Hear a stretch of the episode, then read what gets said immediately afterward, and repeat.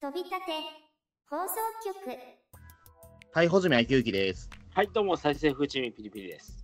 はい、じゃあ本日はですね、まあなんていうんですかね、どう切り出せばいいのかわからないんですけども、まあちょっと最近芸能界でいろいろとまあね、不祥事が相次いでると言いますかね、まあ、まあ言ってしまえば、まあ、あれなんですけど、まあ覚醒剤とかそういうコカインとかの問題がね。一人しか浮かばないんですけど、そんなコカイン他にもいるんですか？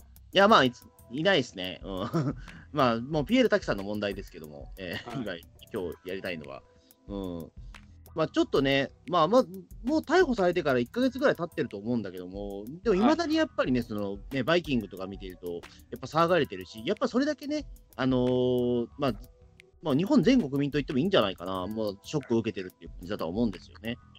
うん、やっぱりそのねやっぱりなんだかんだいろんな対策も出ていたし、ね、ドラマにもたくさん出ていたし、で世界レベルのアーティストですね。まあそうですね、まあそこに関してもちょっといろいろとね今後の展開についてまあねちょっと井戸端会議ではないですけども、まあ、別にね、はい、うん、どうなんのかなって話をちょっとただ単に取るだけなんですけども、いいですか？はい、はい、そうですね。ではまあピエール瀧問題に関しては、ね、もう一つやってる僕の番組の、ピータン通信の方でもちょっと触れてはいるんですけども、はい、まあどちらかというとこっちはもうピエール瀧さんの思い出というかなんていうかね、死んだわけじゃないんだけども、まあもう芸能界復帰は無理でしょうから、まあ、ちょっとそういったことも触れればなと思うんですけども、はい、PP さん的にはどうですか？そのピエール瀧さんっていうのはなんかその思い出に残ってる作品とかどれがありますかね？アウトレイジシリーズとかね、龍が如くとか、そういうのを。ヤクザもんですね、全部ね。うん、というか、比較的最近のやつですよね。はい。アウトレイジのやつは、でも本当ね、まあ、晩年というか、もうね、ここ最近では一番代表作だったと思うんですよね。はい。というか、めっちゃ怖かったですもんね、だって。うん、はい。あの人だものすごく本物っぽかったというか。うん、はい。まあでもあの顔つきだからですね、やっぱり。はい。どうですか？でもそのピエール瀧さんに関して、まあやっぱそのアウトレイジのやつが一番あれですかね。ピリピリさん的にはピンときてる。そうですね。電気グルーヴを全然追っかけてなかったんで。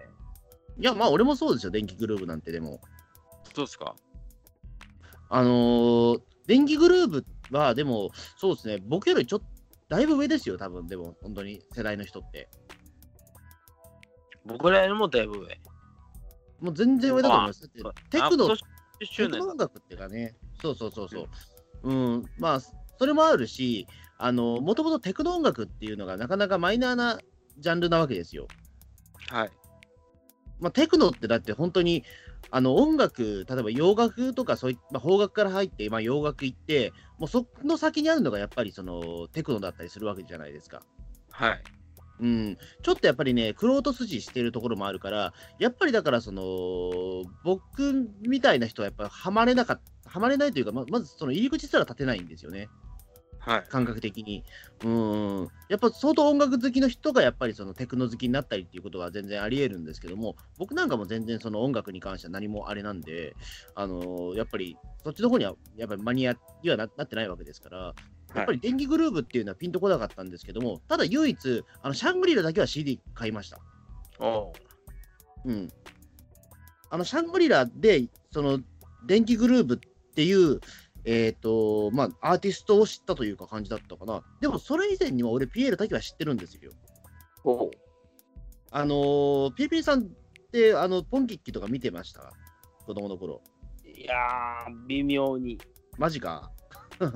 微妙にですか。ピエール瀧を、俺初めてピエール瀧という存在を認識したのってのはポンキッキ、まあ厳密に言うとポンキッキーズっていうそのポンキッキーの後番組があるんですけども、うん、それがね、いわゆるその、まあ、鈴木蘭々とか安室奈美恵とか、あとシャダラパーのポーズとかね、うん、そのあたりが出てる。豪華だったんだ。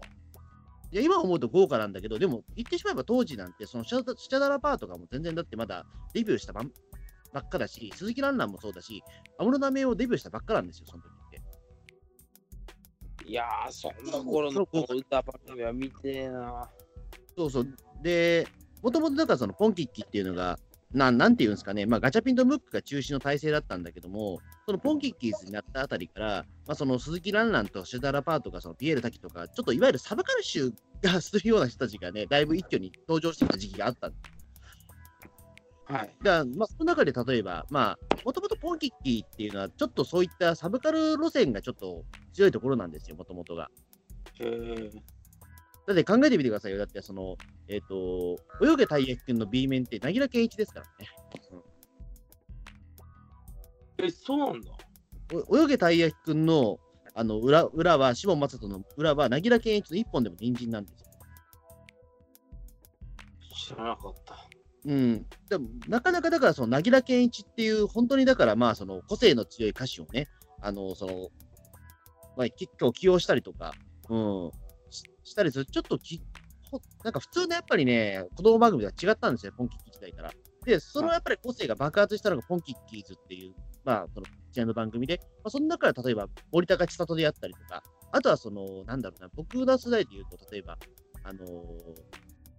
まあ、和田アキ子の歌あるじゃないですか、その冒険だとかあるじゃん。はい。うん。そうだから結構ね、そういったような、なんていうの、結構音楽にやっぱりね、すごく、特化したような番組だったんですね、ポンキッキーってやっぱり。うん。で、その中で、ピエール滝さんっていうのはずっとレギュラー出てたんですよね。僕覚えてるんですけど、やっぱりそのずっとなんかアフロヘアみたいな、てかリーゼントみたいな、はい。その今度は正直俺全然ピンとこなかったんですよね、なんか。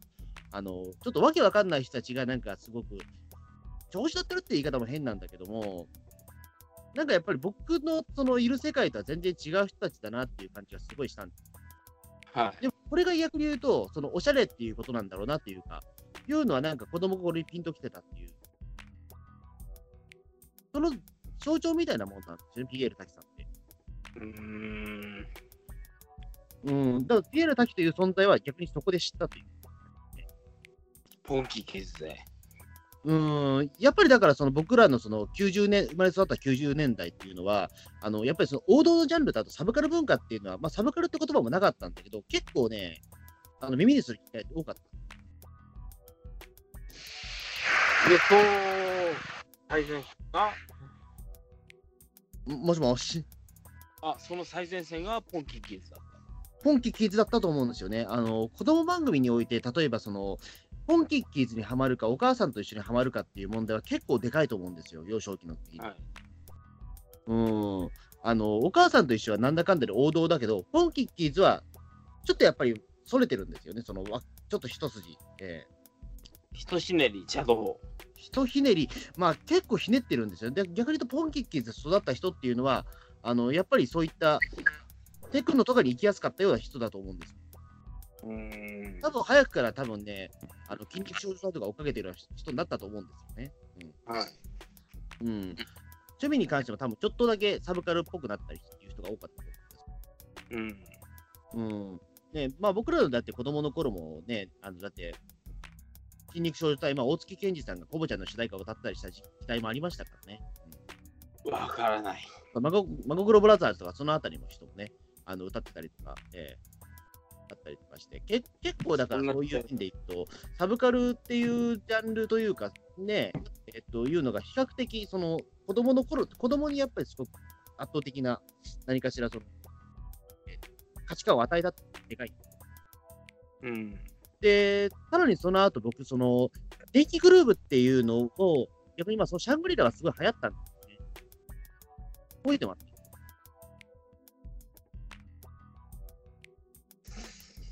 ミュージックビデオ本当に90年代生まれ、90年代装置なのかな、あんた、本当に。もう全然、もうそういうのスルーしてきちゃったから。マジか。こじこじとか見てましたじゃあ、もしくは。見てない。見てないんだ。こじこじって、まあ、僕らが多分、小学校6年ぐらいだと思うんですけど、アニメで、さくらももこの原作のアニメなんですけど、はい、あれの、エンディングは電気グループですね。へぇ。ちょっとだから、こじこじっていう、まあ、ねまあ、さくらももこ会で話したんですけども、ちょっとやっぱり、その、さくらももこっていう、人もやっぱりサブカルのその代表格みたいな人ではあって、やっぱそこでね、はい、電気グループが歌うっていうのは非常に価値があったというか、うん、やっぱりだからちょっとやっぱりその普通のアニメソングじゃないよな、この音楽性はっていうのはやっぱりピンときたというか、うん、まあでも僕はどちらかというとそのまだ当時サブカルとかそういったものに分からなかった人間だからゴジゴジは比較的そんなハマれてないんですよね。多分ね今見たら多分もうちょっと面白いのかなと思うんだけど、まあそんな感じだからそのもちろん電気グルーヴっていう存在は知ってはいるんだけども、フィアレタの一種の卓球っていう人も知ってるんだけども、ただ僕にはそんなに縁がない人なのかなという感じだったんですよね。僕が知ったのはもう漫画太郎先生の珍遊記とかですよ。珍遊記って何年ぐらいの作品ですか？何年ぐらいだあれは。僕は復刻されてからそうなんですけど。あ、漫画に出てくるのそれ。そう。あ、なるほど。おお、あれは電気グループのピエール先と石の卓球じゃねえか。ああ、なるほどね。まあそういったやっぱところに愛されるんでしょうね。確かにそうか、言われてみればそのストレートに作品とかいうよりもやっぱりだから端から知るパターンの多いアーティストなのかもしれないね、うん、はい。そのシャングリラっていうのはやっぱりすごく流行ったんですけども、それは何の主題歌だったんですか？シャングリラ主題歌じゃないです。夢にキスキスキスってやつですよ。そうそうそうそうそう。いやそれは普通に CD バカ売れしたんですよ当時。そうなんだ、そう売れたんだ、あれ。俺 CD 持ってましたもん。ミュージックビデオがすごいね。うん、まあミュージックビデオというかやっぱその音楽性がすごかったんでしょうね。うん、だからそれまではだからまあなんだろう、知る人ぞ知るみたいな感じだったんだけど、それってやっぱりもう電気グルーヴっていうことで電気グルーヴって歌手なんだって思った人も多分いたと思うんですよこの時点で。シャングリラね。まあというかだってまあね、うん、まあファンの人からねもうツッコミ合っちゃうかもしれないけども。うん、まあピエール滝さんっていうよりもやっぱり石野卓球さんなんですよね。でもやっぱり音楽性に関しては、うん、まあいろいろだからそこはね、うん、まあ、やっぱりその石野卓球さんっていう優れたアーティストがいるからこそやっぱり電気グループっていうか、まあほぼほぼだって歌ってるだとかなんだろう、あとほら墓場鬼太郎あったじゃん、うんね、あれもだからそのほらものすけダンスはオープニングが電気グループですから、うん、でもあれほとんど歌ってるのは卓球さんなんだ。そう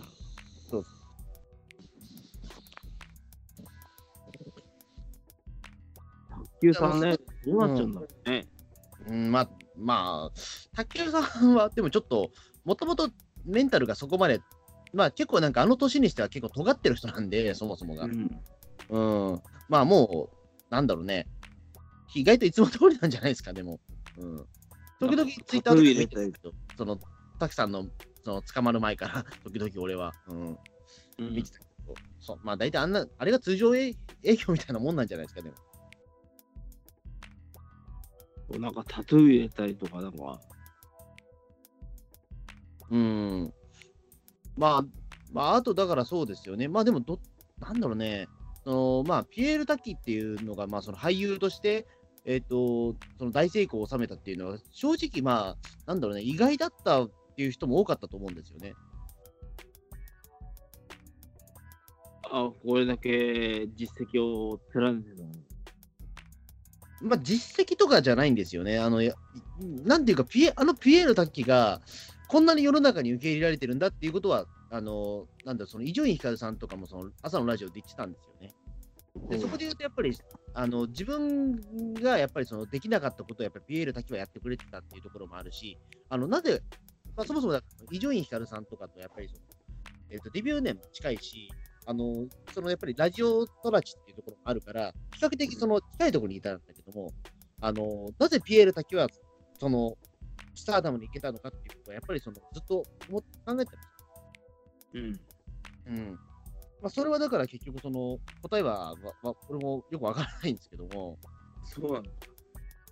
でもやっぱりピエール滝さんだというとやっぱり顔立ちが個性的なんですよね。まあ、こわもてでね。あの顔の持ち主ってなかなかいないじゃないですか。いないですね。いないでしょ、あれは。うん、なんていうんですかね。うん。まあ、昔のやっぱり牛尾賢治みたいな顔してますよね。似てるんですよね。そうそうそう、牛尾賢治そっくりなんですよ。まあ、地獄大使とかああいう結構まあなんていうかその日本人離れしてる顔っちゃ顔なんですよね。うん、鼻がだからすごいわしっぱなで立派っていうのはね、なかなかここ最近の実は男優その俳優界じゃいなかったじゃん。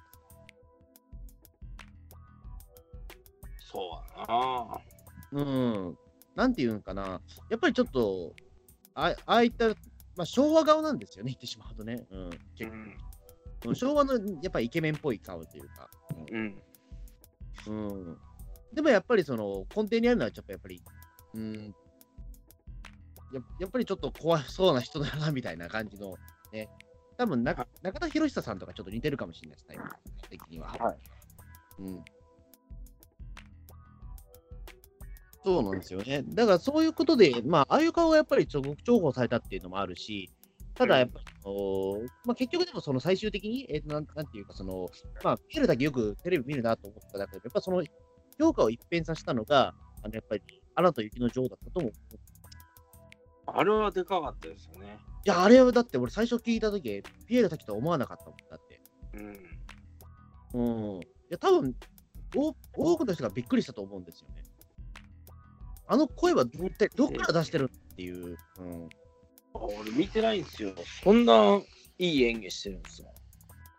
なんだろう、失礼ながらそのピエール瀧ってやっぱりその顔の人だと思ってたんですよ。顔とあとそのやっぱ雰囲気的な人だと思ってて、演技はそこまでな人なのかなと思ったんですけども、まあでもそのアナと雪の女王のオラフはめちゃめちゃうまいんですよ。やっぱりそのまず歌も歌えるし、愛嬌もあるし、声で本当に演技してるんですよ。やっぱり声優してますね。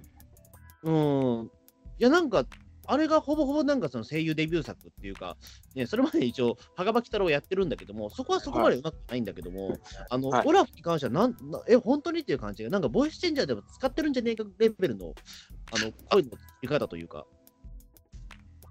ちょっとびっくりしたんですよね。うん、なんかこの声優に似てるとかそういう特徴あるんですか？いやないな。でもそれはすごい。ピエール瀧さんのオリジナリティだけでやってる。似たような声質ではないんだけども、間の取り方が山寺宏一っぽいですね。でもなんとなくうまいんですよ。だからその間の取り方が、それは俺すごく思って、言ってしまうとオラフってコメディリリーフってアナ雪の中でコメディリリーフっていう結構大事なポジションなわけですよ。言ってしまえば作品の彼を左右する重要な役どころなんだけども、それがだから、もうそれがもう本当にうまくばっちりはまってるんですよね。いい仕事してたんだな。かなりいい仕事してるんですよ、あれ。いやだからあれが、まあね、今回その、ね、接種によってこの先どうなるかっていうことがわからない。とりあえずディズニーのオフィシャルサイトの方からキャスティング変えますっていう。出ましたけど、後釜が誰かわかんないですよね。まあでもね、アナ雪の2はだって今年の、冬にはもう日本来ちゃうわけだから、はい、それをどうするかなんですよね。まあ誰か無難に入るんでしょうね。まあ無難でもまあ結構難しいと思うんですよね、そこはやっぱり。どうしてもやっぱり比較されてしまうというか。そんなピエール瀧さんも唯一無二の演技したんですか？いやだからそのなんでピエール瀧の口からピエール瀧はあんなに演技ができるんだろうっていうところもあるし、いや多分だから他の人が上手い人がやればいいのかもしれないけども、ただやっぱり歌のシーンとかってやっぱりそれはピエール瀧さんじゃなきゃダメだったっていうところもあるんですよね。分かっちゃうしね。そうそうそうそう。やっぱりディズニー映画ってやっぱりそのちゃんと、演技もできて歌える人っていうのが大事になってくるわけじゃないですか。だからまあそのね、まあ、某宮崎駿映画みたいにこいつ下手だなっていう人は出てこないわけですよ。ってしまうと、中島勝治みたいな人は出てこないわけですよ。具体的な名前を出してしまうと、糸井重里とかも絶対ね、キャスティングされないわけですよ。されねえだろうな。だそこで言うとちゃんと実力を見ているので、本当に唯一無二じゃねえかなっていうか、うん、気はしますけどね。それが不意になったっていうのはでかいな。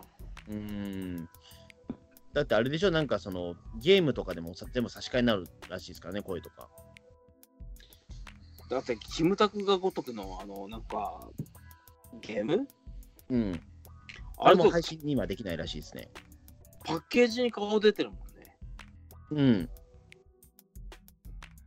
多分それももう全部使えないから、またその部分は取り直しというか。いやー、取り直しできんのかな。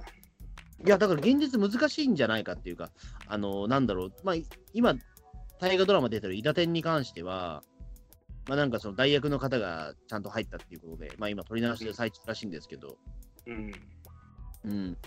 伊達天はね、まだその、その逮捕されてから今まで、まあ、今3月31日なんですけども、今日の放送まだ見てないんですけども、まあ、どうなるかわからないですね、正直。それまでは一応だから、ペール滝が出ないだろうっていう、まあ、それはもうわかるシーンなんですけども、まあ、旅屋の親父なんで、あの主人公が、そこの森に出てるんで、まあ、出番はないだろうなと思う。でもこれから先がね、出番が多いらしいんですよ、やっぱり。そのピエール瀧が大河ドラマやってたら、大河ドラマで演じてる役っていうのは、その日本で初めてマラソンを走った日本人選手の、その履いてる旅を作る職人なんですよ。めっちゃ大事なんですよ。はい。いわゆるその旅が進化してって、スニーカーっていう文化になっていくっていうことを作り上げていく人間なんで、途中から多分準主役になっちゃう。めっちゃ大事なポジションですよね。そうそう。うん。まあ、だからやっぱりそのね、まあ、ピエール瀧っていう、まあやっぱりその、ちゃんとその、まあね、演技がやっぱりできるというか、ね、ああいったやっぱ個性的な人を当てたいんだろうなとは思ったんですよね。もともとだからその、工藤官九郎作品でアマちゃんでね、ピエール瀧は結構いい役で出てたんで、まあ、そういうつながりもあってキャスティングされたんだと思うんですよ。そうそうそうそう。うん。だからまあ本当にだからね、もう俺は旅屋のピエール瀧を見たかったんですよね、とにかく。うん。まあ、ちょっとね、笑えるのはあれなんですけど、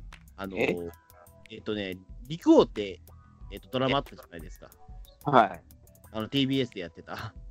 ありましたね。そうそうそう。あれはね、あれも実は、あれはどちらかというと、スニーカー、その、旅屋とスニーカーの話なんですけども、あれも実は。はい。で、ピエール瀧はあれでは、ラスボス演じてますからね。うん、ラスボスで、旅の、そのマラソンの旅をぶっ潰す役でやってる。そういう皮肉もあるんですけど。皮肉なのかな。そうそうそうそう。うん、まあなんか聞くところによると、その大河の方が早かったかららしいんですけども。じゃあその大河のキャスティングに影響されてそういう役になったってことですか。いや、全くの偶然らしいです。全くの偶然。うん。TBS とその大河は。まあ、役所工事もそうなんですけどね、うん、今、加納治五郎で出てるから結構大事な役どころなんですけど、ね、はい。そうですね、だから、まあ、本当にだからこの後の後釜は誰になるかというか、それも心配なんですけど、まあ、でも、ああいうさ、顔の人っていないわけじゃないですか。いないっすね、こわもてで、まさに個性派俳優だったからな。いや、だからそれこそやっぱりね、悪役がこの人似合うっていう人になると、マジで荒井博文さんしかいなかったと思うんですよね。それも逮捕されるし。そうそうそうそう。うん。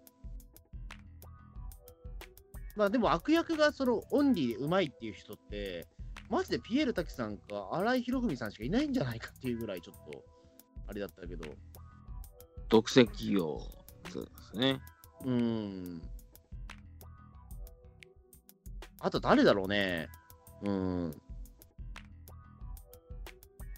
まあ、例えばだから僕がその、後側でちょっと来そうだなと思うのは、マキタスポーツさんとか、多分そのあたりは、多分いろいろ言ってんじゃないですかね。わかんないけど。マキタスポーツさんって演技できるんですか？いや、まあ、演技っていうか、まあ、やっぱり、やっぱ超個性派なんですよね。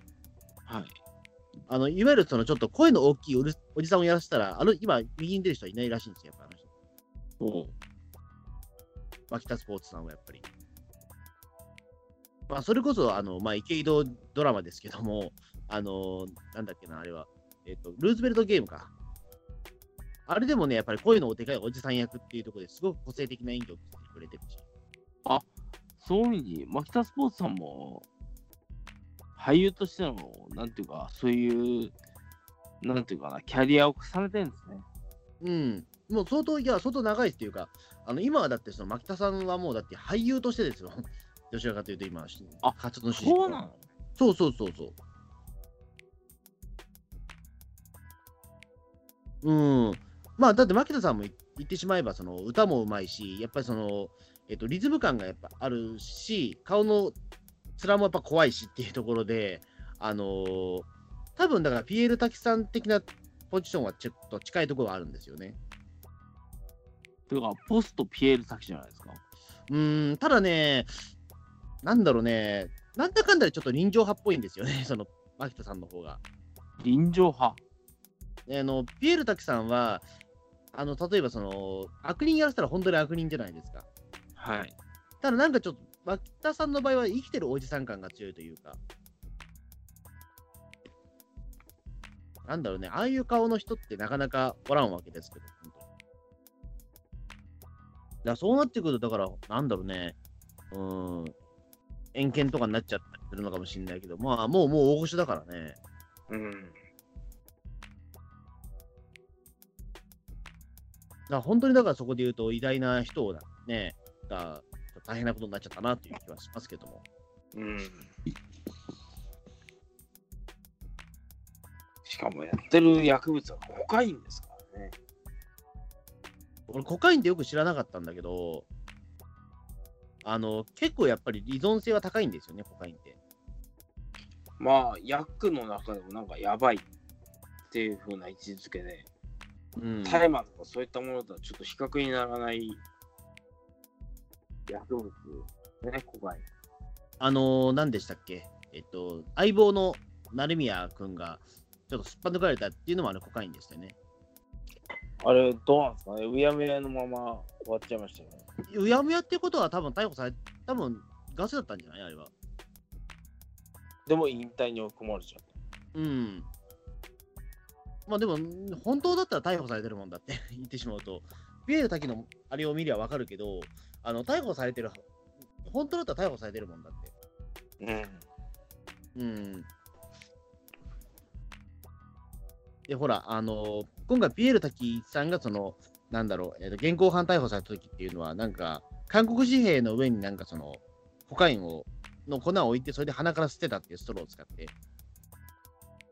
なんかねその韓国紙幣を使ってとかなんかそうそうそうそうなんかありそうだって言ってた。なんで韓国紙幣ってあれはねその薄さがちょうどいいらしいんですよね。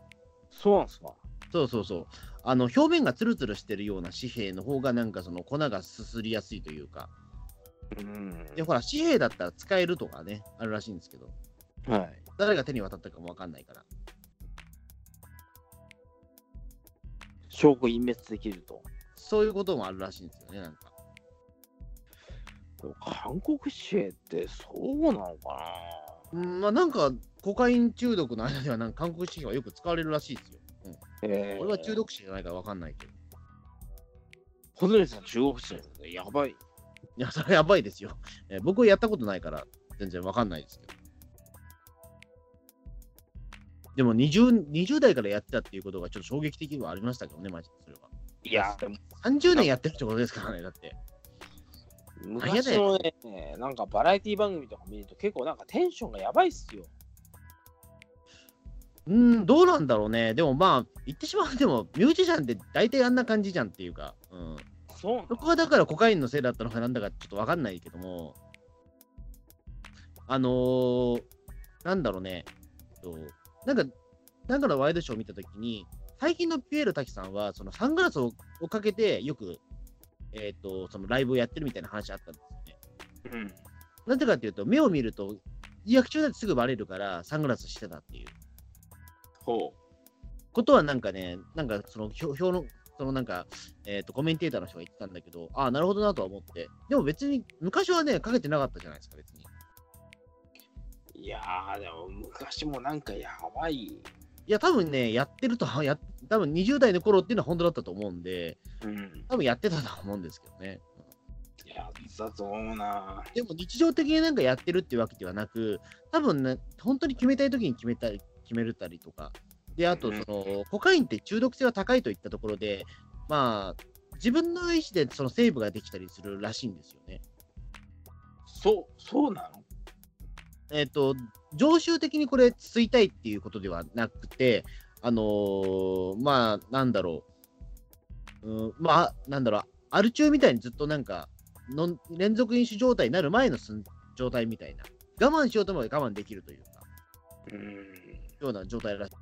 まあね、まあだから本当、まあ個人的にはだからその20代からやってたっていうことで30年間捕まんなかったっていうことは、これは本当はもう報道してはいけないと思うんですよね、やっぱりね。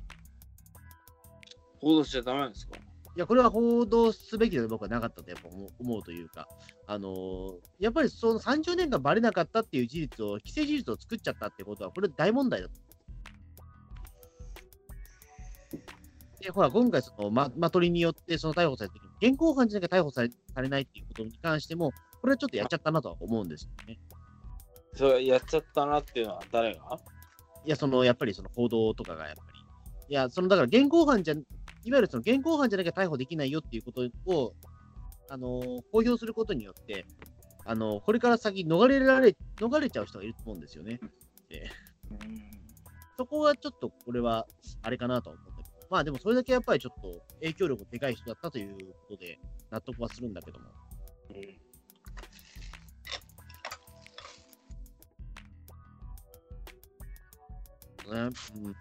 まあでも本当にいろんな作品も一応まあ影響を受けたりとか、まあ、アマちゃんのその総集編の最後編が放送できないっていうね、なかなかなこともあったけど、前編はやったんですよ。はい。前編はやったんで後編やらないっていうね。うん、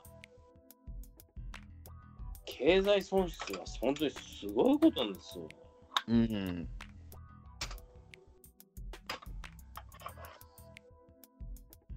まあだから100億ともね、言われてるけども、なんともね。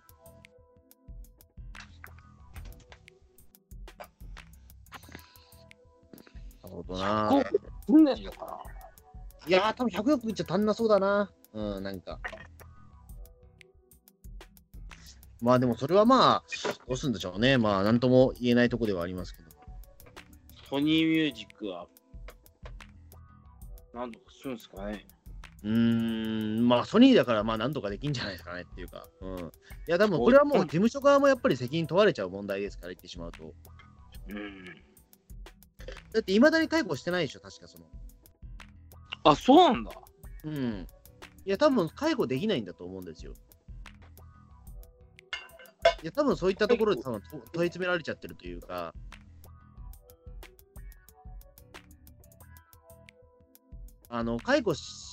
解雇すると、解雇できないじゃないですか、多分それは、もうこうなっちゃったら。そう解雇の責任、多分全額払うまで責任持てよとなる。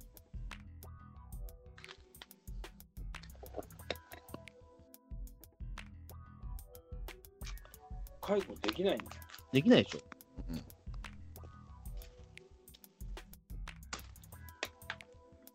まあ、そんな感じですかね、じゃあまあ。なんか、あと、PP さん的には、なんか、どことありますか？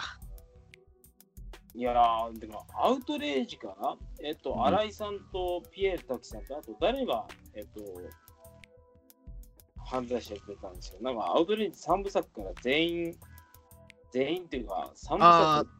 アウトレイジの1で、ちょっと誰だか忘れちゃったんだけど、その、まあ、エキストラよりちょっと上ぐらいの人が、なんかやっちゃったらしいですけど、うん。まあ、そもそもビートたけし自体がね、講談社に殴り込み行った人ですからね。まあ、それもでも古い話じゃないですか。まあ、古い話ではあるけども、うん。まあ、本当に全員悪人というか、まあ、本当に一作品ずつ一人ずつ犯罪者を出しちゃってるような状況ではあるんですけども。すごいことですね。うん。まあ、それ言ったら、まあね、うん、昔の薬剤映画とか見たら、まあね、たくさんいるわけだけども。うん。まあ、韋駄天の方もね、まあ、よくわかんないけど、だから、そのピエール瀧がいなくなったことによって、でも、ね、その代わり、なんだろう、覚醒剤やってた証券は出てるわけですからね。韋駄天にほら、この前、証券がなくなって、ね、実は証券の遺作、本当の遺作は韋駄天だったっていうことは言ってましたね。韋駄天に証券出てんの？いや、これから。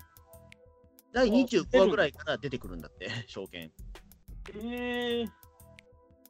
で、それが本当に遺作なんだって。だろうな。うん。ねえ、まあ、過去に、まあ、証言も昔は大麻でやっちゃってますけど、はい。ちょっと皮肉だなというか、うん。これ、どうなのかな、証言と、そのピエール瀧が一緒に出てるシーンがあったら、これどうしようもないですよね、これ。でも、どうしようもない。これ、どうすんだろうもしあったとしたら。まあ、そのもう、うまくカットして、やるしかないよね。それ、代役じゃどうしようもないですよね。うん。うん、脚本とか書き換えてなんとかするしかないでしょ。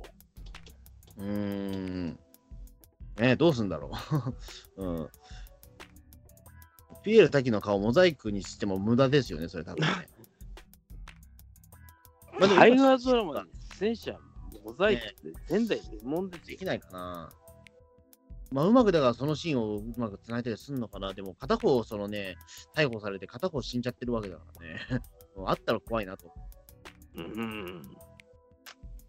まあそんな感じですかね。はい。じゃあどうもありがとうございました。